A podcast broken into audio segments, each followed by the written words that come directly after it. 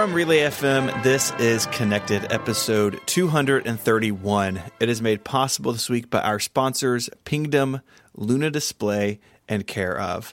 I'm your host, Stephen Hackett, and this is an odd episode, so let me introduce to you my friend and yours, Michael Hurley.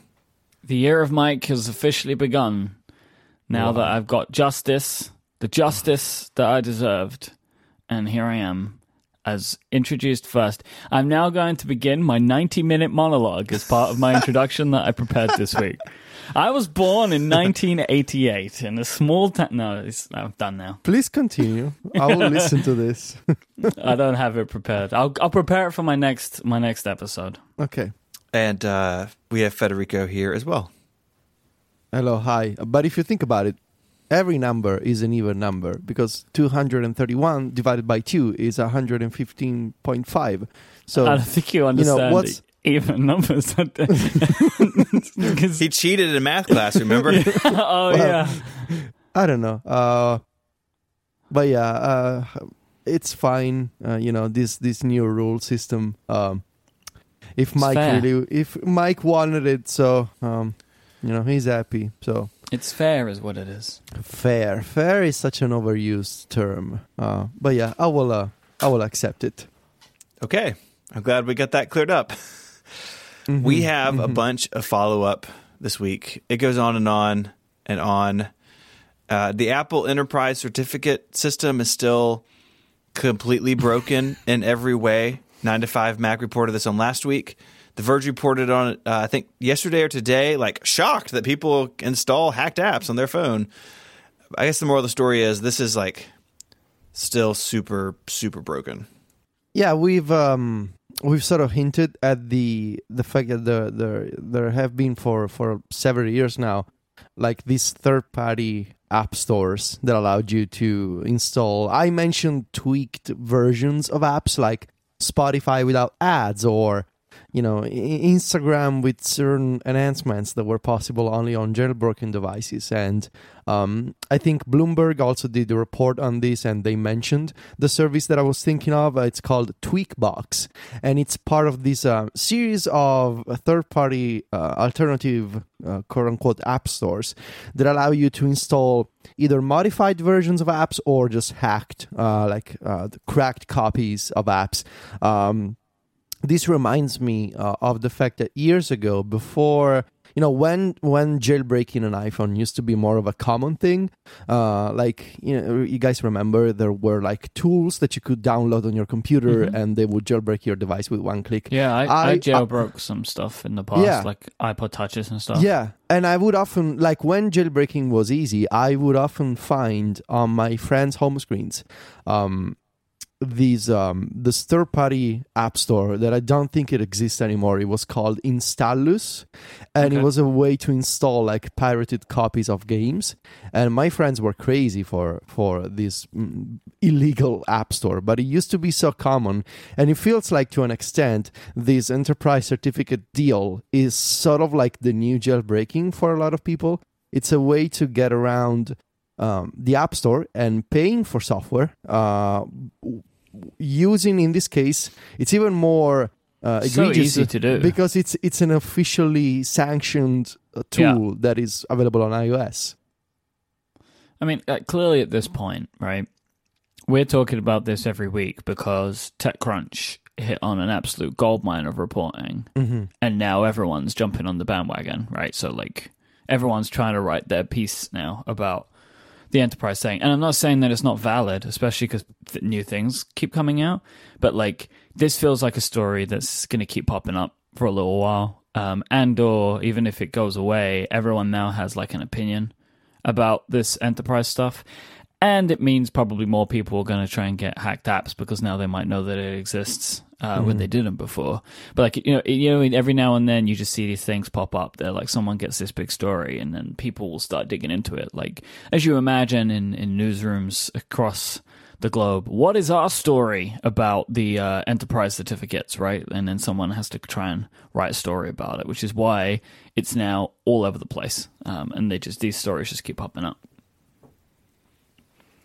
it still feels like our conversation from last week holds up that there's some sort of reckoning coming for this system it's gonna Yeah. it's gonna go through some changes. We also spoke about the report concerning Apple's upcoming like texture powered news magazine website thing through Apple News. Uh, the story was that Apple had asked publishers for 50% of the revenue generated through the subscriptions in Apple News. And uh, after we recorded, uh, Recode had an article uh, putting some more detail into this. Uh, and, and basically, the headline here is that Apple does actually have qu- potentially quite a few organizations and publications signed up for this because they would rather have a small percentage of a big number than a big chunk of a small number. And so, you know, when has ever make it up in scale? That's never failed. But it seems like some people are going to go for it with this. So, you know, this may not be quite as dire as it seemed when they launched this thing. I think it, there'll be more people there than we anticipated. Yeah, I think it's a it's a good it's a good point. It's a good set of points, right? That that Peter Kafka makes in this article. But I think you know even he he says that like you're still not going to get the huge publishers, right? Like it's very unlikely that the big newspapers are going to go for this. But as we were talking about before, this is clearly a, a method for magazines, websites, newspapers that were not making a ton of money before to make some but that still kind of leaves it in a situation of is the service going to be compelling enough? Is it going to have enough of what people want to read that they would pay money for it? Um, that I think remains to be seen, and we'll find out next month. Yeah, and it feels like something that will be um, more popular among publishers that don't have like an important presence uh, on the web or don't have maybe the resources to commit to uh, building up a website with subscriptions and paywalls. Like if you're a magazine and you sort of have a website, but it's not this great experience and you don't have paywalls on the web, um, then I guess using Apple News and embracing Apple News uh, on Apple's terms makes sense. But again, I remain convinced. I agree with Myke. If you're the Wall Street Journal all the times, why would you give up the revenue that you can so uh, that you can get on your website because you have the whole infrastructure already in place? So I guess we'll see the likes of like Spark magazines or other other publications don't have such a strong web component. Um, I, I want to see if there will be any surprises. Like maybe the maybe actually the Times will be on Apple News. I strongly doubt it myself, but we'll see what happens. Should just be. I mean, we could be a month away from this, right? If that that March event is uh, is really on the books. We do need to talk about maybe the highlight of last week of Team San Jose. Remember this? This is how MacRumors discovered when WC may be, and uh, we thought that Team San Jose was a a bad code name. Well, it turns out it's just a regular bad name. So listener Robert sent this in. Team San Jose is the name of the city's like convention and visitor bureau that is in charge of like booking these events and publicizing them. They apparently run the city owned venues like the convention center. Uh, so, not a code name, just sort of a weird marketing brand for the city of San Jose that, you know, they should workshop more. But uh, they even have a website. Um, you can go read it. It's Team San Jose all the way, I guess. You know, they're. But this makes it kind of worse, right? Because, like, this wasn't Apple messing up. This was Apple having to rely on a company because they clearly are not allowed to book this Right. uh, these venues without the involvement of Team San Yeah, which is actually like it- and uh, you know they they are like a public private thing. So like relying on the city or something partially funded by the city this is not not great. I just wanted to let you know that Team San Jose has DMAP certification, which is the Destination Marketing Accreditation Program, DMAP, an independent international body defining quality and performance issues in destination marketing and recognizing DMOs that meet or exceed industry standards. So uh, you got the sweet, sweet DMAP program approved. You know, Team San Jose all the way. Good job. Um, I was thinking about not attending San Jose this year if they didn't have DMAP certification by now. So I'm no, no, they do. They have DMAP, so it's safe to go. If you're a DMAP aficionado, it's safe to go. i like how i like how they how they explain what dmap means um, but then they jump into dmo which is destination marketing organization but they don't explain that till later Sure. like Uh huh. There's also D DMAI, which is uh, you know when AI gets involved. Uh, that's the future of DM, the DM programs. And they explained DM. that, but then they don't use it again. This very sloppy use of acronyms, San Jose. it's, it's Well, because people that don't know the acronyms shouldn't really be on this website. Right, Let's be right. honest. It's not meant for us. But it's it's just poor three. use of acronyms. Like you, you, you got to use it on first reference, and then you don't give it if you don't ever use it again. I just don't. Also, uh, Hmm. I wanted to let you know that there's a shop San Jose, which is uh, another thing that that exists. Mm. Uh, you can buy T-shirts uh, with the San Jose logo, Wow. hats, um, yeah, also stickers. Uh, Myke, Want you- some cool should- San Jose swag? Be the first to get the newest San Jose branded t-shirts, hoodies, hats, and more. I feel like we should all buy these and we can roll into San. It's you actually a should put pretty cool a San logo. Jose sticker on your iPad, Myke. Okay. I don't think I want to pay for the shipping. Well, you, maybe you can pick it up in person at the Team San Jose office.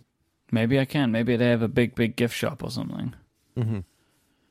I have a selection of follow-up items that I would like to submit to the group. Oh boy.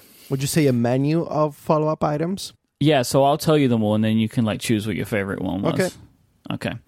Uh, I would like to thank everybody who tried to help me on my Sonos related record player quest. Um, I got lots of suggestions. Pretty much every suggestion ended with "What app shall I use?" Um, I was getting lots of people just plug it into an iPod Touch, but the problem is always okay. When I get there, how do I get the audio from the iPod Touch from an audio in Yeah. to the HomePod? And there's basically. And then there's like a bunch of other solutions. None of them are what I want. Well, you can't leave that hanging because then you're going to get feedback about that again. The answer was leave GarageBand running on the iPod Touch, monitoring the Right, input. no, but that is untenable. It's untenable. That is an untenable solution. I'm not saying that it is. I'm just saying that you can't leave that hanging, or you're going to hear about GarageBand for another seven days. to be honest, I've gotten so many uh, pieces of feedback about this. I'd completely forgotten about the GarageBand one because that was one of the first, and then I've spent the last week of my life reading these solutions. Uh, none of them. I, I genuinely am grateful for people trying to help me. Um, this is nobody's fault except the technology that underlies everything. Uh, I'm, I've decided though that I will not be progressing any technology focused route to solve this problem, and I'm just going to buy some speakers. I, I like the people that just wrote into me, uh, including Marco Arment, and just said, you're not going to be happy with any of this, and by doing something technological, you're kind of ruining part of what makes a record player so much fun to own. So I'm going to go with the speaker route. It was a nice try, uh, but that's that. That is done. That that, that, that this door has been closed. Um, I have been given the Ticci curse. My AirPods are now only getting about 60 to 90 minutes of There battery life before I hear the sound. This was not happening uh, a couple of weeks ago before we started talking about this, but now they are. I was on a phone call yesterday, 45 minutes in, whatever that little noise is. So, well, that's unfortunate. So it's happening to me now too. Um, I am a devout Gboard user, have been for a long time. I absolutely love it. The autocorrect works well for me. I like the swipe typing and all the emoji search and stuff is brilliant. They just added haptic feedback um, when you tap on keys. I love this. You don't have to, it's the thing you have to turn on. It's off by default. I turned it on and I really, really like it. I like the way it feels. So that's something. It's just another great feature that Gboard has. And finally, I scratched my screen protector. Oh, your paper thing? Yeah, like I got like a deep like gouge into it. What did you do? I don't know what I did, but it oh. scratched. At this point, I'm just trying to hang on. I still like the way it feels, but I'm getting more frustrated with it. I don't know how much longer it's going to live, but I just wanted to let you know that I scratched the screen protector just because that's kind of a funny thing. Maybe you have were happen. upset. Maybe you were upset at the screen protector and you wanted Maybe. to hurt it. Yeah. Maybe that might have been what it was. Do you know what Could- would be really rewarding for all of us, just as a connected family, if you just Yep. got your iPad and took it off on the mm-hmm. microphone so we could hear it? I knew you were going to suggest. it's a really this. nice sound. So it's not in the same room. Well, we can wait. So while I can edit in when you elevator when we come music. back from the when we come back from the ad break, we can all have an oh ASMR treat. Ooh. So you Oh go do God. that, and I'll go get my iPad. Oh my god. Okay. This episode of Connected is brought to you by Pingdom, the company that makes website performance monitoring really easy.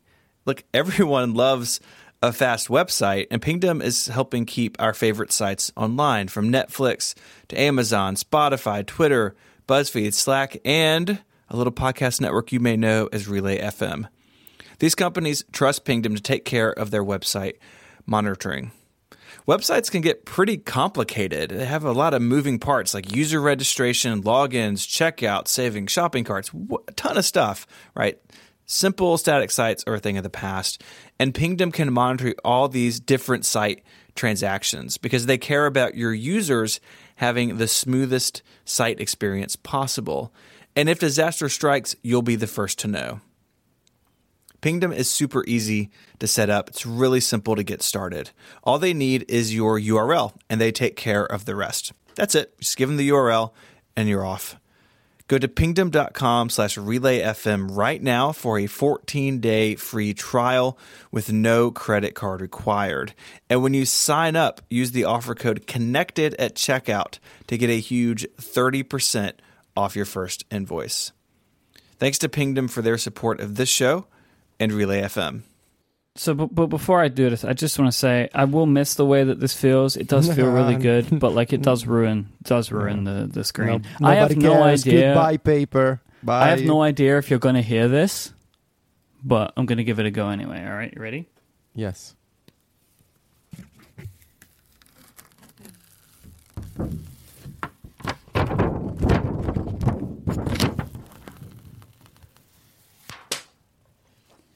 Oh man, it's gone. It sounded like thunder for a second.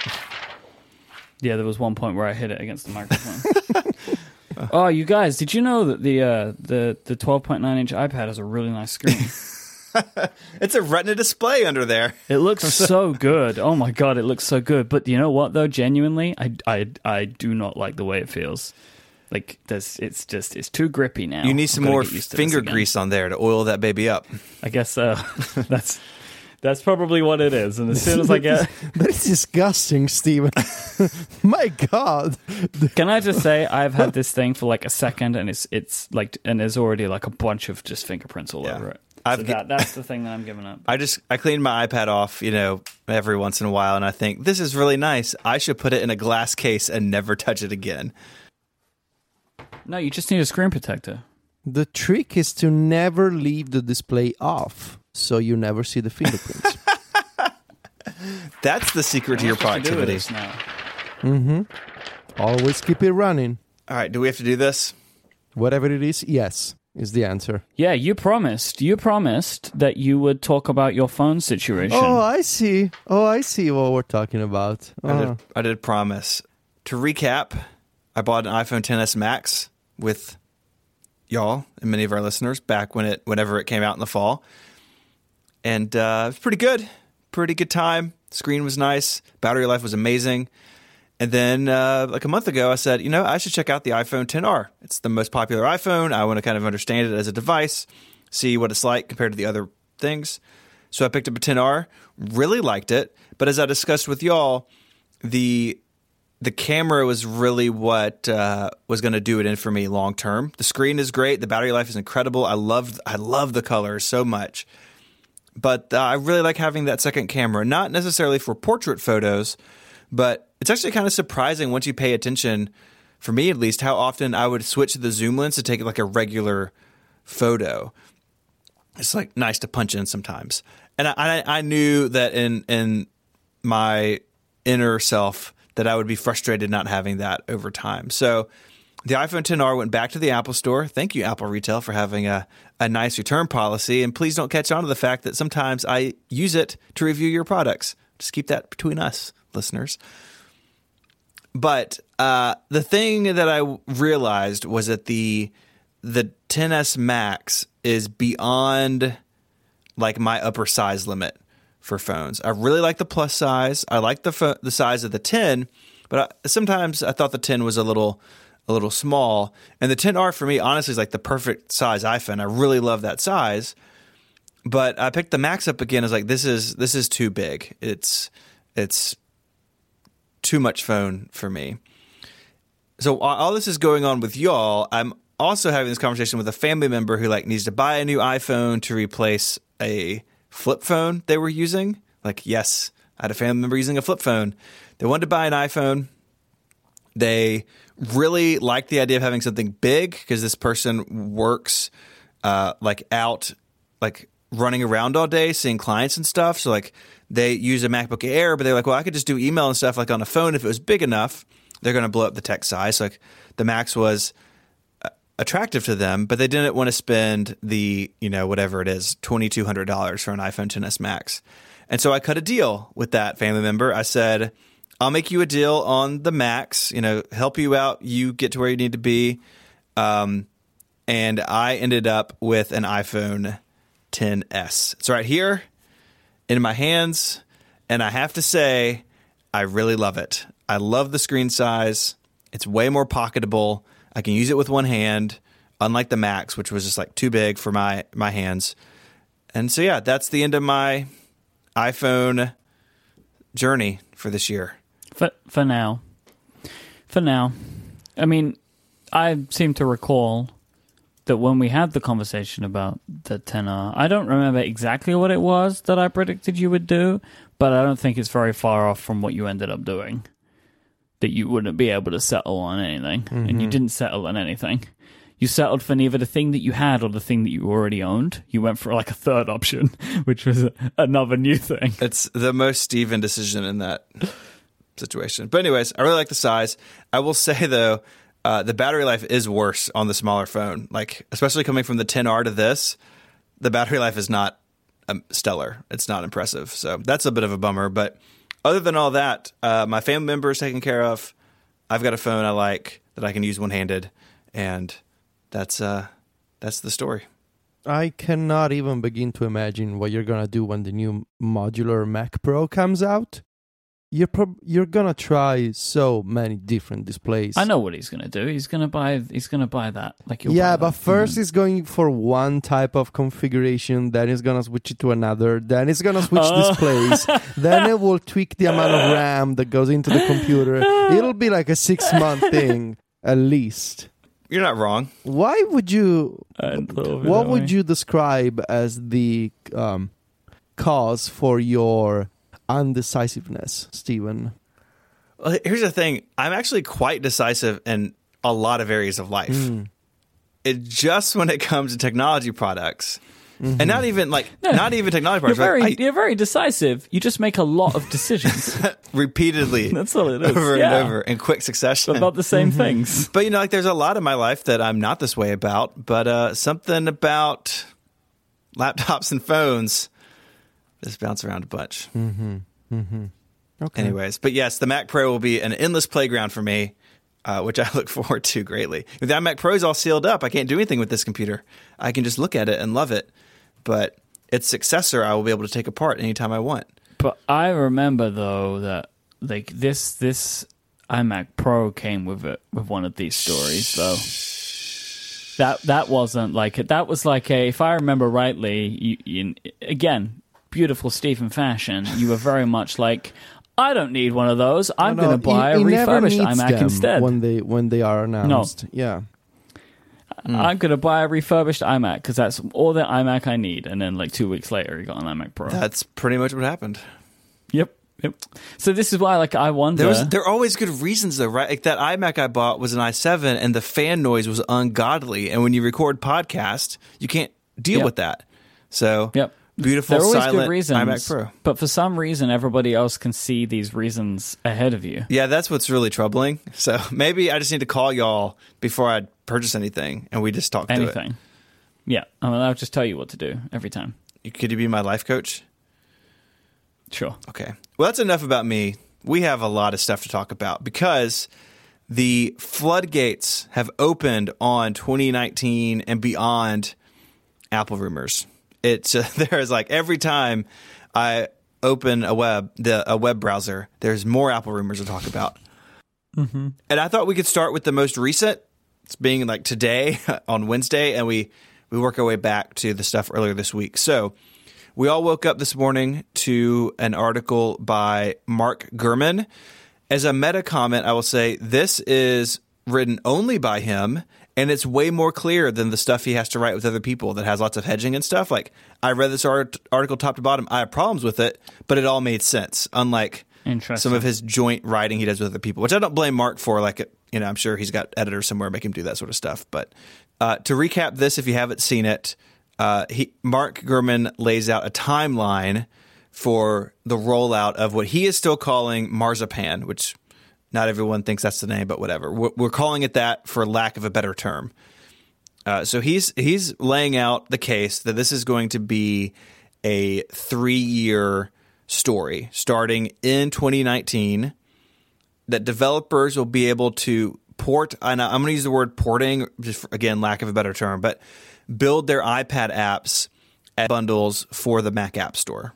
So this is sort of like phase one of Marzipan. He's saying this will be in 2019. So it's assuming we'll see this at WWDC and in the next version of Mac OS, where iPad apps can run on the Mac. You know, just like news and home and and all that sort of stuff. So um, that is where he uh, where he says things are going to begin, which makes sense, right? Like it's the closest thing I think to to a Mac app as an iPad app. So like, yeah, I could I could see where this would be where things begin.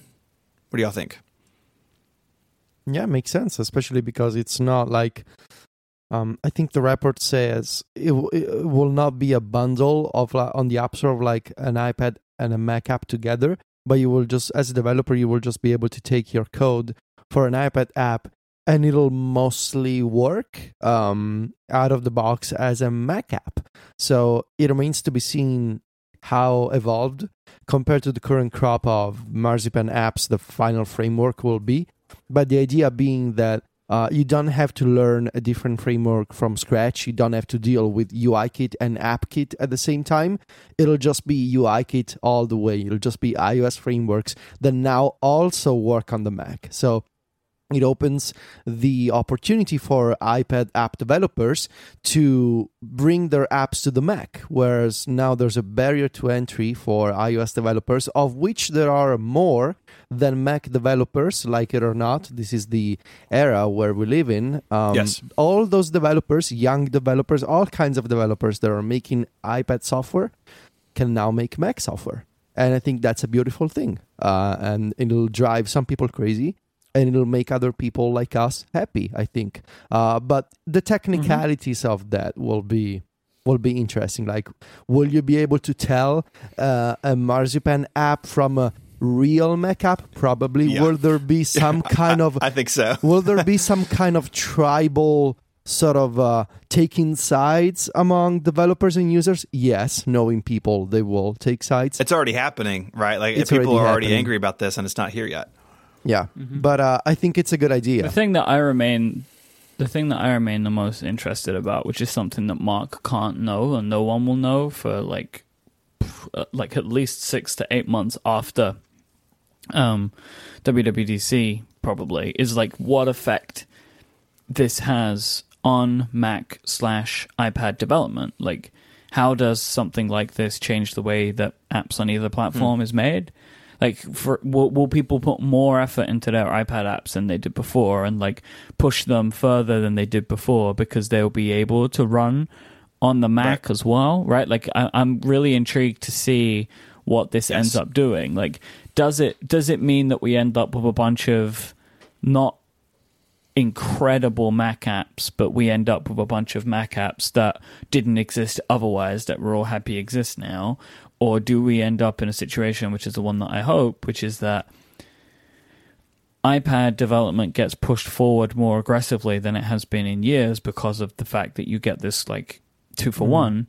And also, you end up with more fresh Mac apps again for the same reason because there's now a two for one. I guess the idea would be that if you're if you now have the tools to bring your iPad app to the Mac, but the Mac audience expects a certain degree of functionality, and so as an iPad developer, you will be more incentivized to care about stuff like keyboard shortcuts or keyboard navigation or um, certain professional features because if you are to sell your app to the to the Mac audience, well, those people expect a certain degree of functionality, Mhm. and that becomes sort of the tide that r- raises all boats in the sense that iPad users will be happy and Mac users will be happy.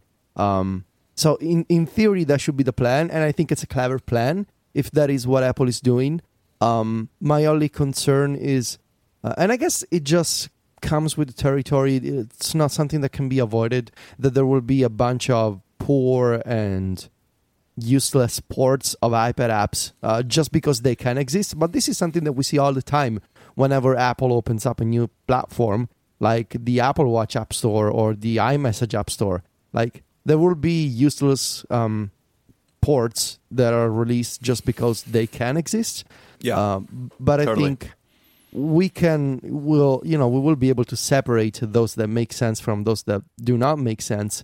And also, I'm interested to see like will this be a solution for companies like Twitter or Slack to, in the case of Twitter, to actually offer a Mac app again, even though their iPad app. But that's the point. Even though their iPad app is not great, if they now have the tools to make it work on the Mac, they might ju- they might just fix the iPad app and take better advantage of the screen because then Mac users will complain as well. So um, it's a sort of catch two birds with one stone scenario here, and um, I think the possible benefits of this approach are are more like they are worth the trade-off and the possible disadvantages and the possible downsides of doing this. This has to be the calculus that Apple is doing that yes, there will be some Mac apps that do not feel like I don't know, Final Cut or uh, what's a good Mac app these days? Um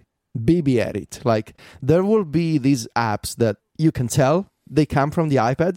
Still, though, it's better than not have those apps at all, and better than to have Electron apps instead. So, Yeah, I, I honestly don't see how there is a downside to this because the apps that weren't going to be made with these tools were never going to be made like this. You know, like BB Edit is not going to go to this and and strip a bunch of functionality Mhm. out. Right, like, that's not going to No. happen. Like Panic are not going to be like, oh, LOL, transmit doesn't work on the Mac now. We're gonna we're gonna revive an iOS app and port it back yeah. right? Like uh, it's not going to change that, but it's going to add in a bunch of new stuff, and I, and I don't understand necessarily why this is a problem. Like I also saw because part of this is right the 2021 that there'll be single binaries, right? Um, so you can have a Mac, an iPad, an iPhone app in theory, which could all be combining together and combining the app stores. And and I've seen people complaining today that oh no, this is now Apple taking more money away from us. I don't see that happening either because most of the developers that would have an issue with this are probably not even using the Mac App Store mm-hmm. anyway.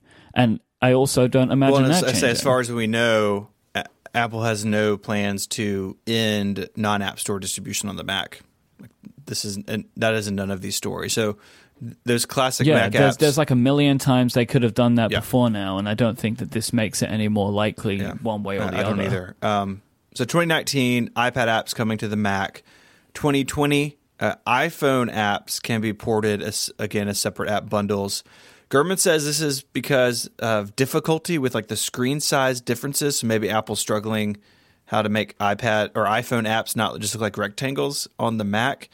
Uh, my question here with this is like, well, what about universal iOS app. So like if I have a universal app and I make it narrow, will it load the iPhone UI on the Mac? I would assume that it would. You know, I just it, something about this being like iPad and iPhone apps being separate by a year feels a little a little weird to me.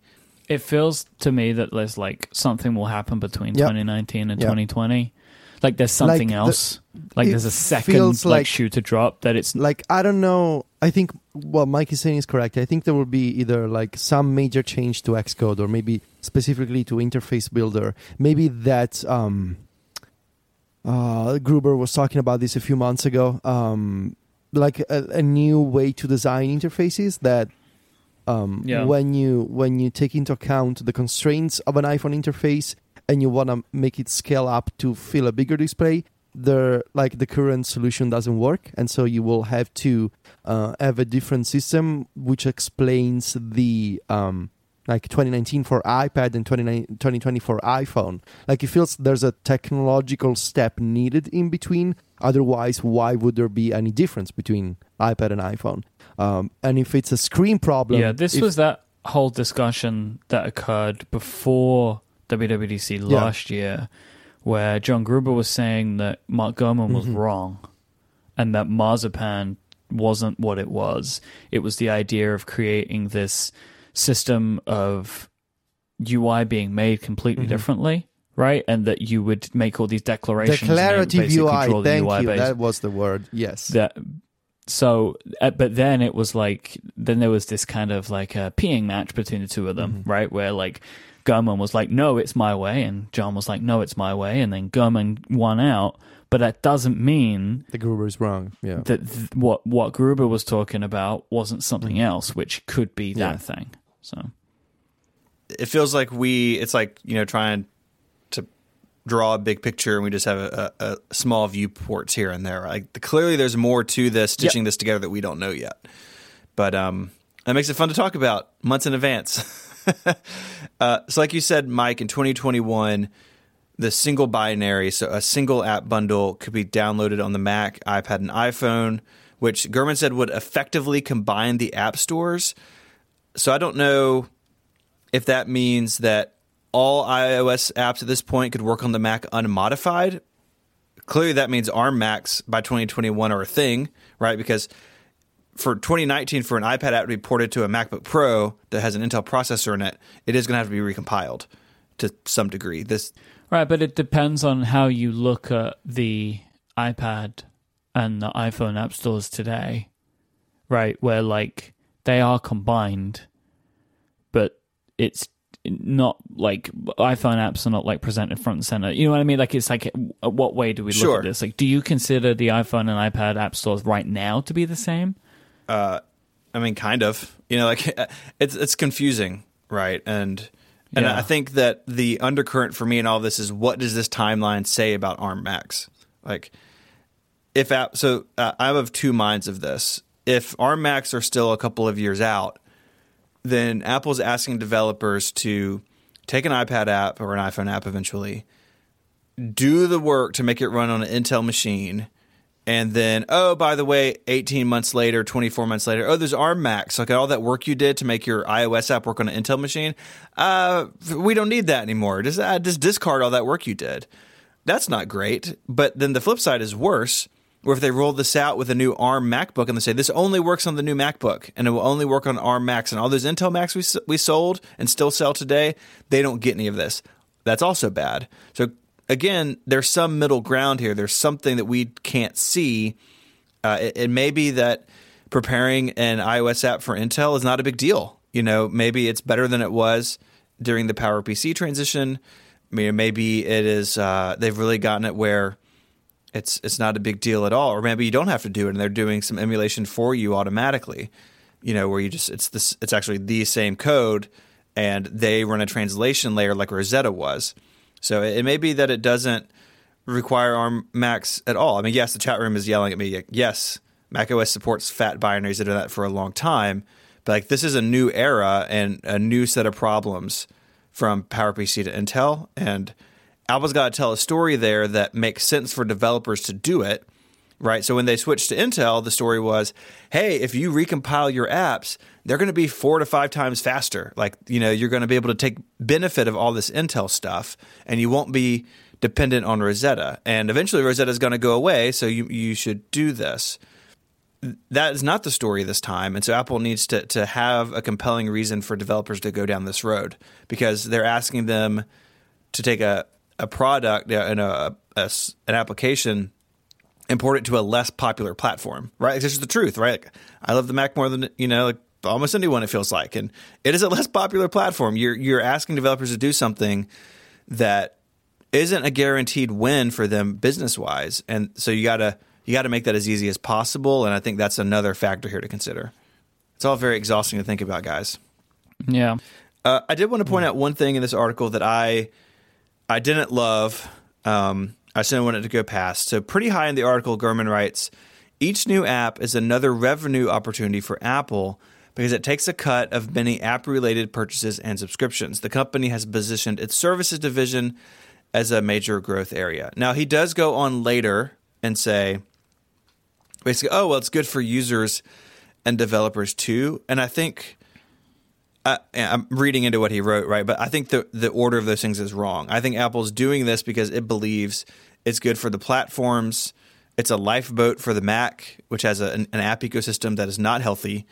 It is good for users and developers. It, it benefits users to be on all Apple platforms if their apps work everywhere.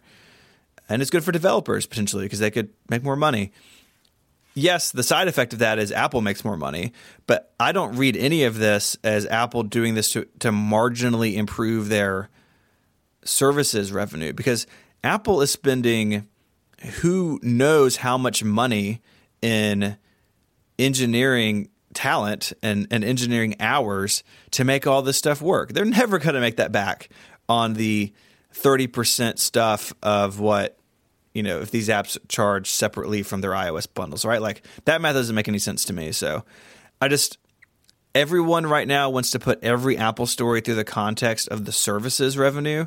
And I just, I think that's a little lazy and, mm. and not fair to what the company's trying to do. Yeah, I guess I, I see why. Like at first, I didn't I didn't understand why you disliked the point, but then in the context of now every single thing that Apple does is parsed through the lens of Apple is now a services company. Yeah, I mean, of course they are investing uh, in this stuff um, because they want to make it easier to buy software and to buy it on more platforms. But then again, it'll like this very idea of of having a single binary that runs across multiple devices. Potentially, it means um, Apple is taking thirty percent off a single um, pri- like a single price or a single purchase from the user. Yeah. So yeah. it kind of runs counter to that very premise of they're doing it because of services because it means less revenue in theory. So, um, yeah, if you wanted to do it as services, you would do all of this but keep the app store separate. Yeah, exactly. Right. Um, I think the the point that I wanted to make in this segment is um, m- uh, the more we hear about this stuff, uh, and now we have more details of this possible timeline for 2020 and 2021. The more it seems clear that we are moving, uh, like it or not, to a point where there will be a single Apple platform. Um, I don't want to say Apple OS yet, um, even though I think that's what we'll have in five years. But the idea of a shared app platform between the between iOS and the Mac is the end goal, and um, I feel like starting with apps and slowly merging, uh, you know, starting with iPad apps can now run on the Mac, and then make it possible for, you know, release the first Macs run uh, with um, ARM uh, chips inside made by Apple, and then make it possible for iPhone apps to run on the Mac, and then make a single binary. I mean, at that point, you're just um, unifying multiple devices into one app platform.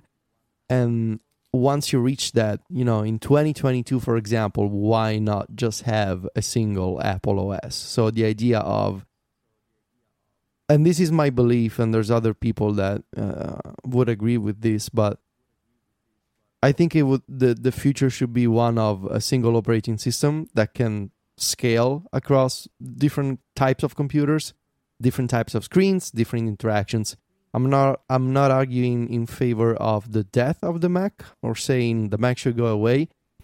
I think this distinction between iOS and macOS is weird.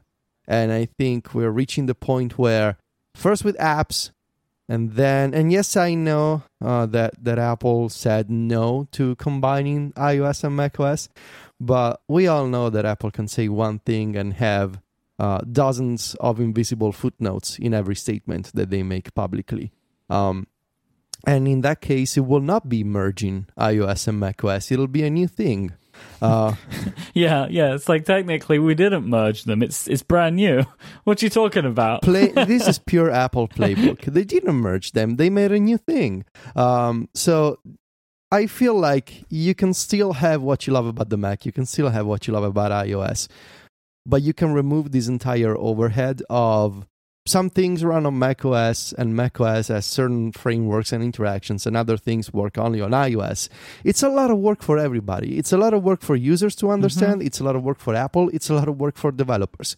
Why not make it easy? We have the tools to make software that can adapt, that can change to depending on the device that you're using, the, whether it's touch, cursor, big screen, small screen, multiple windows, multiple monitors. Like we ha- we are advanced enough, technologically speaking, to have this kind of stuff. Other companies are already doing it, so um, I feel like you know I keep coming back to this metaphor of um, the so- uh, like a song, like music, like um, I think of the future of the single Apple OS, the single Apple platform, as like you have the same song and you can listen to the same song using different devices. You can listen to the song with your iPhone speakers, you can listen to the same song with the HomePod, and you can use with your earbuds, your AirPods, your headphones, your car stereo. But it's always the same song. It's always the same, at a basic level, the same experience,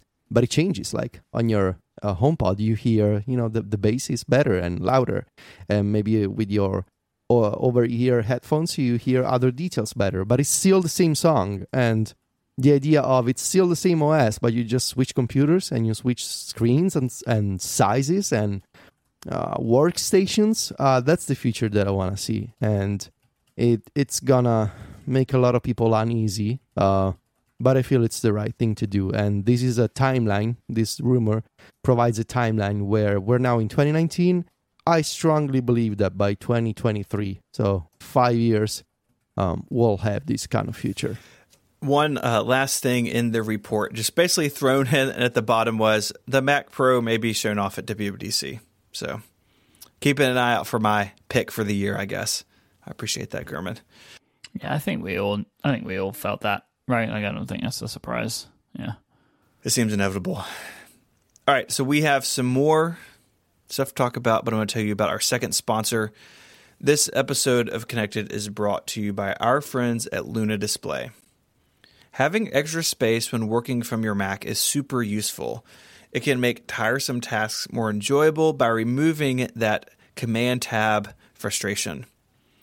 And think about it we have iPads, and iPads have stunning displays and maybe you like the idea of having another screen for your Mac, but don't want to go out and purchase another big, bulky display.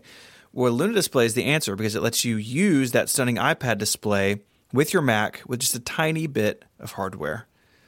Luna Display provides crystal clear image quality, reliable performance, and wireless flexibility. You just pop in a little hardware to your Mac, and you're good to go. And if you don't have a Wi Fi connection, say you're traveling, uh, no worries, you can just connect directly via USB. And the great thing about Luna Display is how portable the whole setup is. So you can be productive at the office, in the studio, or again as you travel. It's a super smart way to work with more screen real estate while you're on the go. Luna acts as a complete extension of your Mac. It's going to support your external keyboard as well as your Apple Pencil and Touch interactions. Uh, basically, turns turns your Mac into an iOS app, which is something you guys have said that um, that's really how it feels. It's great. Mm-hmm. And the all new Liquid Video Engine brings significantly reduced latency and a faster screen refresh rate. It feels native. It's so fast. Um, I've been using Luna Display for a while now, and the setup process is really easy. So you get the iOS app, you get the Mac app, and then you just plug in the little bit of hardware. Mine is just plugged in right to the back of my iMac Pro. And anytime I want to use it, I just fire up the Luna Display application and I'm ready to go in just seconds. It's not a long process every time. It just it just works. Listeners of Connected can get an exclusive 10% off their Luna display. Just go to lunadisplay.com and enter the promo code connected at checkout. That's lunadisplay.com and promo code connected. So don't put this off any longer. Uh, travel smarter. Use that iPad display with your Mac for additional screen real estate. So head on over to lunadisplay.com and use the promo code connected for 10% off. Our thanks to Luna Display for their support of this show and Relay FM. So our good th- friend, Mr. Ming Chi Kuo, uh, dropped a beautiful graphic. You've all seen the graphic, Yes, right? It's, it's You've seen the graphic. It's so fun. I love it. There's like a rabbit Yeah. and a pig, and there's like some flowers, and it's all different colors. And I love the font Yeah. that they chose. my buddy Ming You Chi know, and- uses uh, Pixelmator to to get this stuff done. Um, I'm I'm not Mhm. surprised. It's very cool. I like this graphic a lot. I don't. It's like one of those things. I don't know why they chose to display it that way, but I kind of love that they did. Um, but there's a there's a whole ton of things on here, and we're probably not going to cover all of them. We should maybe just tackle a few of the things um, that's reported in this. So I guess the big big thing is the MacBook Pro. There's a rumored 16 inch MacBook Pro uh, coming sometime this year. Like all of the stuff that Ming Chi is talking about is stuff that he expects to be this year.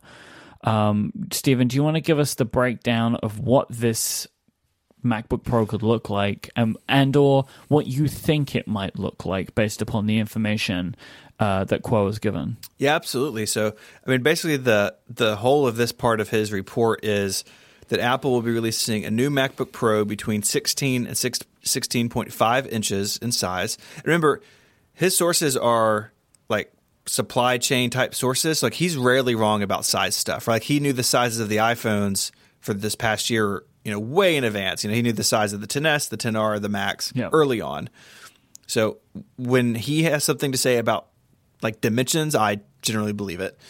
So 16, 16 and a half inch MacBook Pro with a uh, what he's calling an all new design. So this assumedly is not just the 15 inch MacBook Pro stretch. So some sort of new design. You know, uh, I sort of struggle to understand what that would look like because I feel like the MacBook Pro is about as, pl- as simple and as plain of a notebook design as you could get, besides the Touch Bar. But I guess we'll see what they have to have to do there. So this this machine is really interesting for a bunch of reasons. Um, the current MacBook Pro, the, you know, the big one is uh, 15 inches, and some people have said, well, this is just going to be them, you know, doing the bezel-less thing and shrinking the bezels uh, around that display. And I'm not sure that's actually uh, what's going to happen here. So the the current MacBook Pro is actually a 15.4 inch diagonal uh, display, and I don't have one of these 15 inch MacBook Pros in person, but like looking at my 13 inch MacBook Pro of the same design, I'm actually not sure there's enough bezel left to like stretch it and hit the 16 or 16 and a half inches he's talking about. Uh, so I, I, I tend to think this is a bigger notebook. Like it's actually physically bigger than the 15 inch MacBook Pro. What I thought about instantly was when Apple introduced the Retina MacBook Pro back in 2012. It was a new design, whole new machine, right? Like no spinning hard drives, different I/O, different design. Of course, the Retina display being at the heart of it, and it was introduced as a high-end model above the other MacBook Pros. And over time, the Retina display and the new design slowly worked its way down. And before we knew it, you know, after a few years, all the 15 inch MacBook Pros are Retina, and then all the 13 inch MacBook Pros are Retina. And then they've slowly phased the other design out. That's kind of what I think could happen here.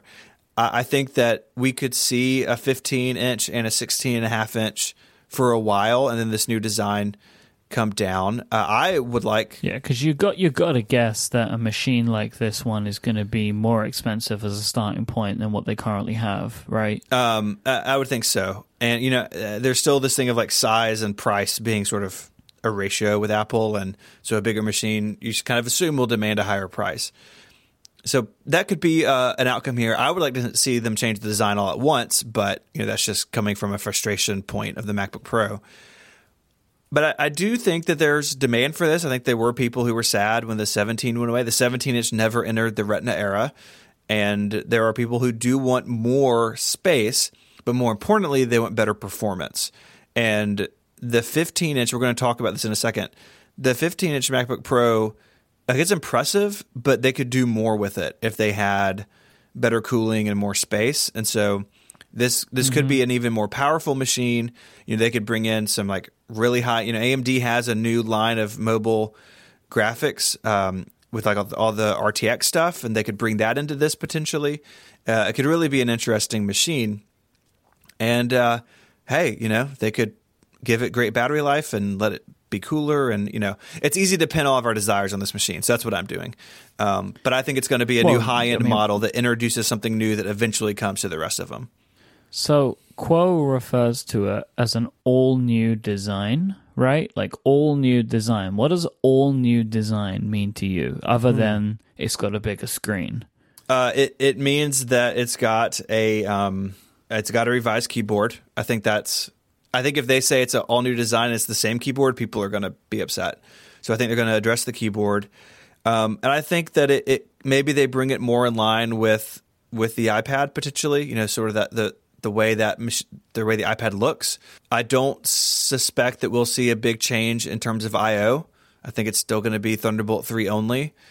So I think it will be less of a big deal than when they went from the 2015 to the 2016. That was a radical departure. I see this being less of a departure than that was, but but I, I struggle sometimes with my imagination and these sorts of things. So who knows? I'm just wondering because, like, I I was talking to Jason about this a bit on Upgrade, and I want to see what you think. I kind of feel like the laptop design is is been has been solved. Like, there isn't really much more, at least that Apple will will want to do. Um, there there are things that other companies are doing, like making them into convertible devices, putting leather on the outside of them. Like, there's Yeah. stuff that's happening, but I can't imagine a MacBook Pro looking that much different when it's closed, for example, mm-hmm. than what they currently do. Yeah, I mean they love thin aluminum machines, right? Like it, it's they're not gonna. I don't think they're gonna experiment with materials very much.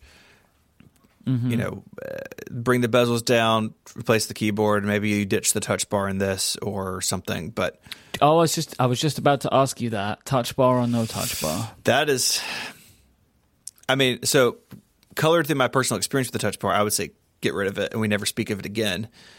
You know, this was this is going to be a pro level machine, and I'm not sure that pros have been really sold on it. You know, because they're the type of users who are wired into keyboard shortcuts and stuff. You know, um, I would love th- this would be maybe the first machine that had touch as an option, but I don't see them doing like a two in one Surface Book type thing. I just I, I feel like Apple's allergic to it with the Mac for some reason, which is a bummer. Yeah. I think they should do it, but I don't I don't see it coming with this. Yeah, okay. This uh, this MacBook Pro though is going to have a buddy potentially, uh, Yes. which is perhaps even more exciting because it, it I think could go to a wider number of users. So uh, Apple, you know, been out of the display business for a while, and he's saying they're going to come back in with a 31.6 inch 6K. He calls it 6K 3K, which I think is just like a 6K. I think he's talking about the horizontal and vertical resolution, but a 6K monitor uh, powered by mini or it folds. or it My folds, just like whatever Samsung is doing right now as we record. Um, Uh huh. 6K, 3K. powered by mini LED, which is something Apple's been playing with. I assumed that was going to come to the watch first, but maybe it's going to come here. Clearly, this display would look incredible, but I got to thinking, wait a second. What does Apple have that can drive a 6K display? And that led me down basically like 45 minutes of reading Thunderbolt spec sheets. So I have some knowledge to drop on y'all. You had the greatest afternoon you could possibly give yourself. Thunderbolt 3, which showed up in these MacBook Pros we've been talking about, can push two 4K 60 hertz displays or one 60 hertz 5K display. Uh, this is basically over a single like th- when you talk about the number of ports versus the number of lanes with Thunderbolt, it gets confusing. I'm sort of glossing over some of that, but two 4K displays, one 5K display is what Thunderbolt can do. That is through DisplayPort, which is a connection type that rides on top of Thunderbolt 3. So remember, Thunderbolt 3 uses the USB C connector, but it also carries Thunderbolt 2 and DisplayPort and like USB A and like all these other things crammed in for the ride. It's it's a little confusing to talk about. Uh, DisplayPort 1.4, which is the the newest standard of DisplayPort, can drive 8K displays. Now, to do this, you need the updated Thunderbolt 3 controller that Intel released last year called Titan Ridge. So it's still Thunderbolt 3. The port looks the same, it acts the same, but it's got more bandwidth.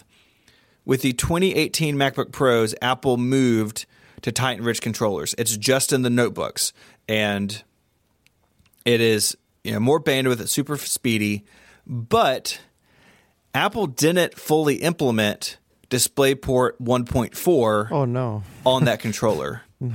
So the hardware, the the the connection is capable of driving an 8K display, but the crummy GPUs Apple puts in their notebooks is not capable of driving that. So Apple caps these machines at 5K output. My question initially was can Thunderbolt 3 even drive a 6K display? The answer is yes. The sub answer is but none of Apple current Thunderbolt 3 machines can do it because of the GPU situation. Right. So it's like a good news, bad news. Yeah. Right. Good mm. news is It's possible. Apple has the ability to do Yes. this. Bad news, it's going to be like we're drawing a line in the sand. Right. I mean, because clearly this monitor is for this new mythical MacBook Pro and the Mac Pro. Like Yes. Mm-hmm. that's what it's for, right? Like it's for those two things. We'll maybe get to something else in a minute, but like th- th- that's what we're assuming that you know, and they will probably be like, oh hey, in June we have this MacBook Pro. Here is that MacBook Pro. Here is a monitor. These will be available in four weeks, and here's a teaser about the Mac Pro, which will also be able to totally use this thing, right? That's totally what's going to happen. Because Ming, for Ming Chi Kuo to know about this stuff right now must mean it's closer Yes. than the Mac Pro, which he seems to know nothing on except the fact that it's coming. Right. But he didn't know that. Everybody knows that. Apple said it. So, like, he doesn't necessarily know anything that Mark Gurman doesn't know or that I don't know, right? Like, it's just we all know it. I, I came down, uh, like going down this rabbit hole. You know, the, they make a 15 inch MacBook Pro with like a, a beefier GPU now. They they rolled it out in the fall, and there was speculation at the time that Apple could enable DisplayPort 1.4 for that machine with a firmware update, and they haven't done it. So either that GPU isn't powerful enough, or uh, they're just unwilling to do it for you know whatever reason. So this is doable. I think you're right. This new display would work with the 2019 MacBook Pro and the 2019 Mac Pro and the 2019, you know, iMac Pro or whatever, but not current machines, which that's not crazy uncommon when Apple's roll out displays. You know, they had, uh, I just wrote this piece for Federico about Macworld 2009, and that was when they were moving to DisplayPort for the first time before Thunderbolt, just regular DisplayPort and mi- mini DisplayPort, and they had an the LED Cinema display, which used mini DisplayPort, and then they rolled out Thunderbolt Macs, and then they had the Thunderbolt display, but the Thunderbolt display was only compatible with new Macs. It wasn't backwards compatible, even though the connector was the same. So this would be a similar situation here, I think, where it's, it's compatible with these machines, even though the ports look the same, they're not the same, which is a little confusing if you're just going into a store to buy something, but you know, you can say, oh, well, it supports a 2019 machine. I have a 2017, so it won't work. So it's not great, but it, people can deal with it. Where this gets uh, interesting is where what we're going to talk about um, after the break, because Federico had a really good question for me that we went further down. We went deeper into Intel spec sheets. Before before we do, I just have one thing Mm-hmm. I wanted to mention about the monitor, right? That it's 30 inches, and that's just funny to me because it feels like monitors never got bigger than that. Yeah, I mean, right like it's it's just a funny thing that like it seems that on a desk i mean i think for good reason we found the maximum size of monitors like 10 years ago yeah, I mean, Apple had that 30 inch, and I remember if you had it, you were like baller status.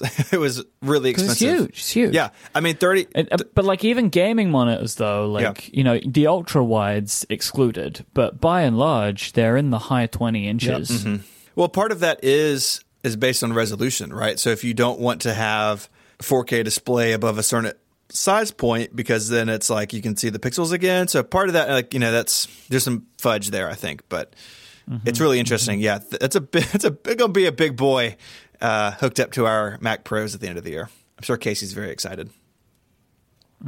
i'm actually very excited about it it's it's becoming like more exciting the more i hear about it like that screen sounds berserk It's going to be cool.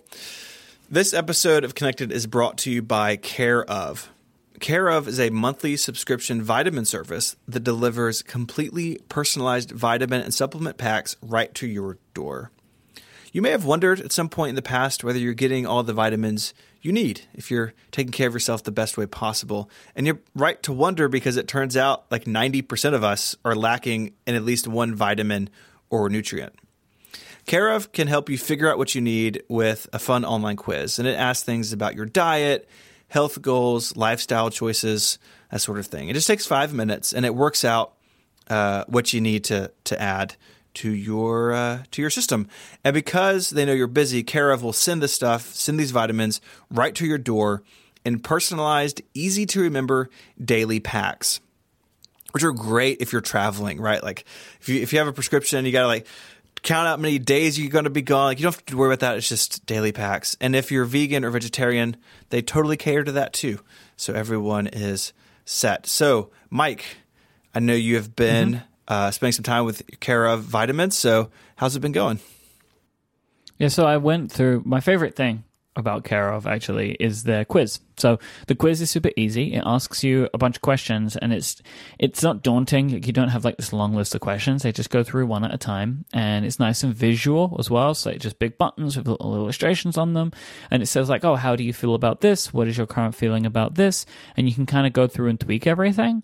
Um, uh, it has nice, uh, nice, I say nice graphics. It's got some personality to it. And I really liked at the end of the quiz, it kind of, it shows you all of the things that it recommends that they end up setting up for you on like a on like a plan. And it goes through oh, okay i think you might want this thing and this thing and this thing. And what i like is when you click into it it tells you why based upon the questions that you gave.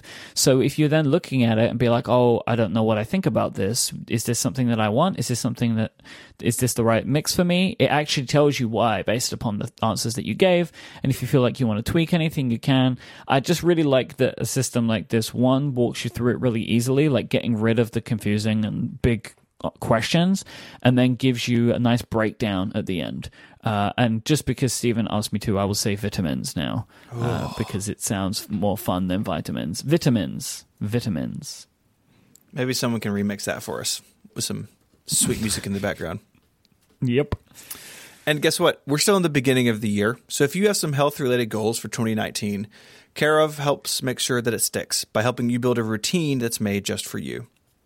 To take advantage of this month's special New Year's offer for 50% off your first month of personalized care of vitamins, go to takecareof.com and enter the code connected50. It's connected50. That's takecareof.com and promo code connected50 for 50% off your first month of vitamins. My thanks to Care of for their support of this show and Relay FM. So, we've been talking about this new display, 6K, and Federico has what I've termed pixel lust. He's got that 4K display, but the man just wants more. And so we started thinking about well, what would happen hmm. if the iPad Pro got an update? Could it support something like this? Uh, what would it What would it mean for it to be, uh, you know, more capable than just with a, a new Mac? And that's where we get into USB 3.1 mm-hmm. Gen 2, yeah. which is the current standard 10 gigabits per second bandwidth, yeah. which is super fast, mm-hmm. but not near enough for this sort of display, right? There's not enough bandwidth. Well, USB 3.2, dear friends, is out there on the horizon being tested.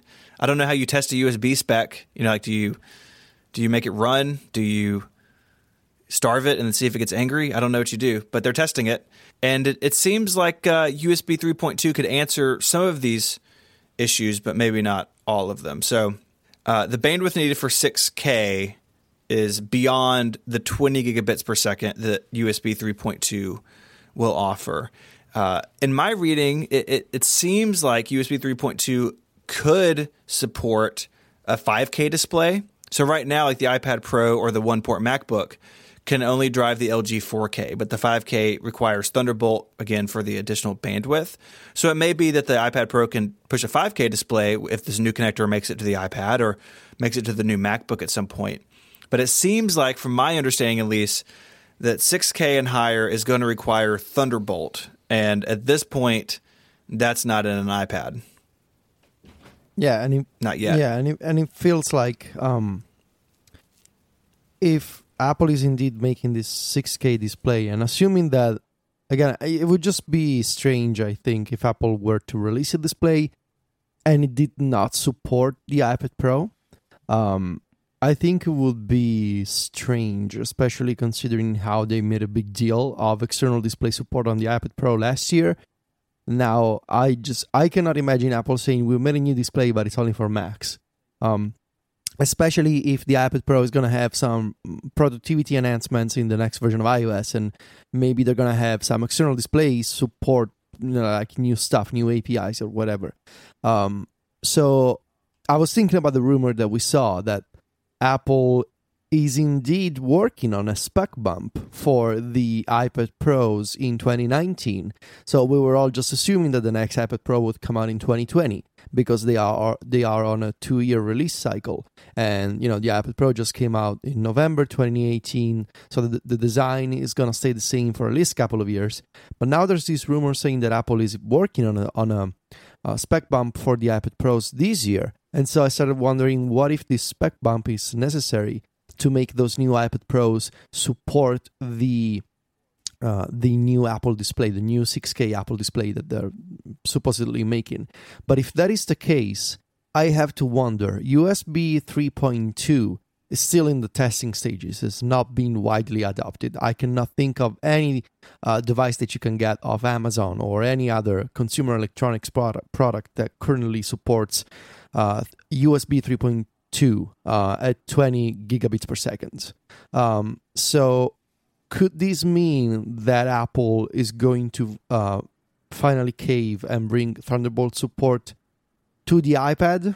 Is that even possible uh, without an Intel GPU behind the scenes? Uh, or does this mean that the display will not support the iPad Pro? I'm just so I'm just wondering what's the uh, what's the strangest outcome here that Apple releases a display that does not support the iPad Pro, or that Apple has figured out a way to bring Thunderbolt to the iPad Pro.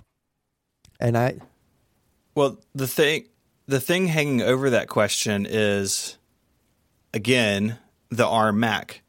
I don't think Apple wants to drop Thunderbolt from the Mac. And so at some point, you've got to think they're going to bring Thunderbolt to ARM. And so Thunderbolt is an, is an Intel technology, but they have made it uh, where OEMs can use it. And I'm not sure if that means like Apple could just take it and stick it in an ARM machine, or if it's even possible. I, that's way engineering way above my pay grade, but it, it feels inevitable that Thunderbolt or something equivalent to it will come to ARM devices made by Apple. I just don't know if it's now. I mean, I think if they release this display and it does not support the iPad Pro, like that's a bummer, but I don't think it I think that's definitely possible and actually probably likely even. I, I mean, I would love for Apple to bring some consistency to this and say uh, both the Mac and the iPad Pro they support USB C and they support Thunderbolt and DisplayPort 1.4, and you can use the same 5K or 6K display either with your Mac or your iPad Pro. I think that would be the right thing to do, especially because the USB uh, the USB spec is not advancing as quickly as Thunderbolt 3 uh, at this point. So we're still in the testing stages for something that is stuck at 20 gigabits per second. Uh, and Thunderbolt 3 is already double that and shipping right now. Um, so before something like USB 3.2 Gen 2 or even USB 3.3 is available, it'll be several years. And again, I think it's just strange to imagine that Apple is back in the display business, but it just works with the Mac. So personally, I I think it's more likely slash I want to believe the Thunderbolt is coming to the iPad Pro. Uh, and there's also this, uh, you know, this rumor of a spec bump this year. Uh, that would sort of remind me of when the when Apple made a big deal with the iPad 3, the first to go Retina, and then a few months later they did the iPad 4 because they needed to switch to Lightning. Uh-huh. Um, and so everybody was upset because oh the new the iPad 3 just came out a few months ago and now you already have the iPad 4, uh, which was essentially the same iPad but just with the with the with the new Lightning port instead of the 30 pin dock connector. Um, but yeah, I think I mean I would love for the iPad Pro to gain, uh, you know, software wise, better integration with external displays. Um, and I want this this 6K Apple monitor to exist. Uh, the the report is also saying that it'll be like the what's the name micro LED uh, display, super super fancy stuff. So Mini Mini- mini, LED. mini I LED. Mini uh, really real fancy. I can uh, I can imagine that it'll be beautiful uh, and like a beautiful piece of hardware, unlike the LG Ultrafine that I have, which is functional but ugly. So I think I think that like maybe the stars are lining up for the iPad to support this based upon that the the update to the iPad Pro, which Kuo just calls like a processor Mhm. bump, which doesn't make any sense otherwise because they've never done this before, where they've had an iPad Pro not change except for get a new processor. Like that is that's a that's a weird thing to see. I think. Um, of, like why else would they do that? I don't know why they wouldn't just leave it for the eighteen months, unless it's like something else in iOS that that would require it. Mm. But I don't know. It seems it seems a little strange yeah, to me. and it's it sounds oddly specific to say iPad Pro spec bump in 2019. Like we just had a new iPad Pro, so unless uh, Kuo heard something specific, why would this be in his report? So and he tends to be accurate with this kind of stuff. So again, I want to believe this is happening, but uh, and again, I cannot think of any other. Like, why would the iPad Pro need a spec bump in 2019? If I were to ask you this question, what would the answer be?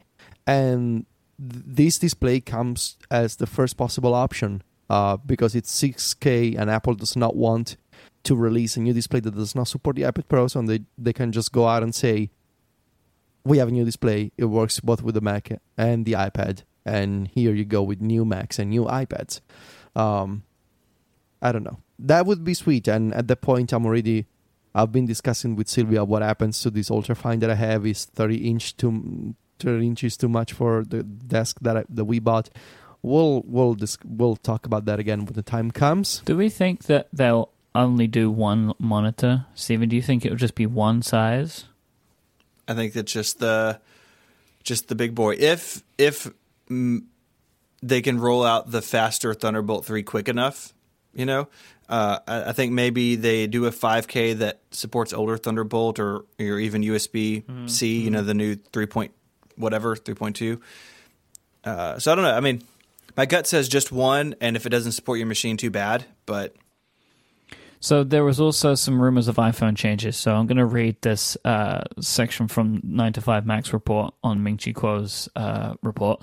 Uh, according to Kuo, the 2019 iPhones will feature ultra-wideband connectivity for indoor positioning and navigation, frosted glass casing, bilateral wireless charging for charging other devices. So it could basically charge your AirPods from the iPhone.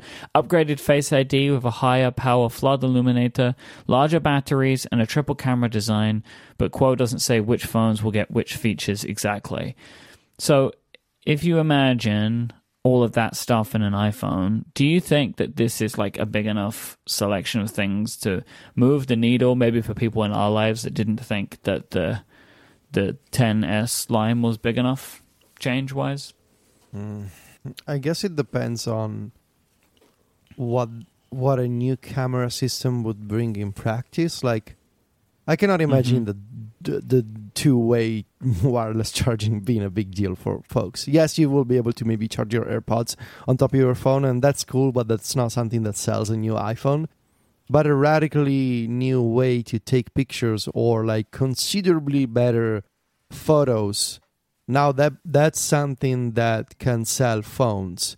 Um, i also think that a price drop can sell phones. So uh, i remain convinced that uh, this is something that we said a few episodes ago there will be price drops for iphones in 2019 um, right now it doesn't sound so compelling for pe- i mean i'm gonna get it anyway but for people who want to see the differences between each iphone iteration i don't think it sounds like like a major departure from the 10 and the 10s i guess the new material could be something that en- entices people to upgrade again i struggle to imagine what that's going to look like but my feeling is 10, 10s. So I'm talking about the small version of the phone, 10, 10s, uh, whatever it's gonna be called, 11. Uh, like the base model doesn't sound so different.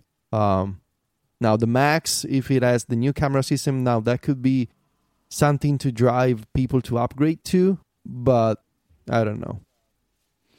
Yeah, I think I'm mostly feeling the same, right? Like these sound like an interesting selection of things to me, um, but, but it's definitely back in the kind of incremental camp Yeah. again, which I don't know if it's easy to forget or or whatever, but that's kind of how we were for many years before the 10, right? That like it was it was mostly just incremental updates every year and depending on your own personal set of uh, requirements, you would decide which one of the two was the more important, right?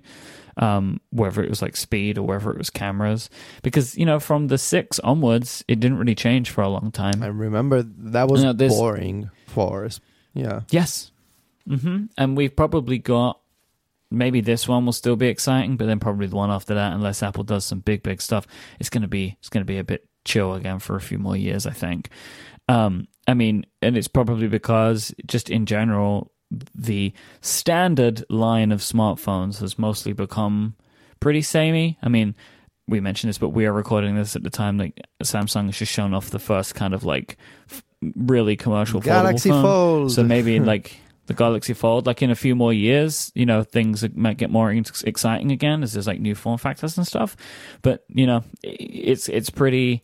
The iPhone 10 was incredible, but it, it will only take a year for it to feel normal, and and so now anything that comes from there is going to be going to be pretty pretty. uh It's going to feel pretty much the same for a bit. I mean, I will say that like this phone sounds more exciting a jump than the 10 to the 10s did. Like the 10s to this does feel more interesting. Better Face ID would be great. Um, triple camera sounds fun. I don't know what ultra wideband connectivity gets me. I don't really know what that means. The bilateral charging will be a really nice thing, especially as AirPods are growing in in uh, popularity. And I guess we're all assuming that it's AirPods. That's why they're doing this. Um, so yeah, I think that it sounds. Re- I think it sounds fun, but it's not huge. Um, so we already know what the stories are going to be. You know, like failing Apple who couldn't sell enough iPhones don't do enough with their iPhone to sell more iPhones. But that's just how that's going to go for a bit, probably. Yeah, I mean they've moved into Yeah. a cycle that's longer than two years with the design, and if you know, I think people saw the notch potentially as like a design change, but if it's the new normal and it lasts as long as the home button, you know, we have to divorce that from the rest of the design aesthetic of the phone potentially to consider something new or not.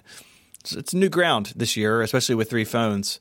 So we will we will see how it goes. And Ming Chi Kuo also calls out that there'll be AirPower this year after all. Uh, but I still don't buy it. I'm still just, I'm still not, I just still don't believe it. happen. It just seems so strange to me still. I, I don't know. I don't know about it. I don't know. We'll see.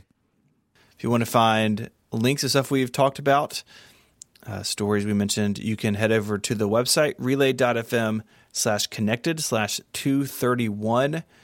While you're there, you can get in touch. There's an email link there in the sidebar. You can send us feedback follow up via email, but that's too old fashioned for you. Or you can do it in less than 280 characters, I guess. You could do it over on Twitter.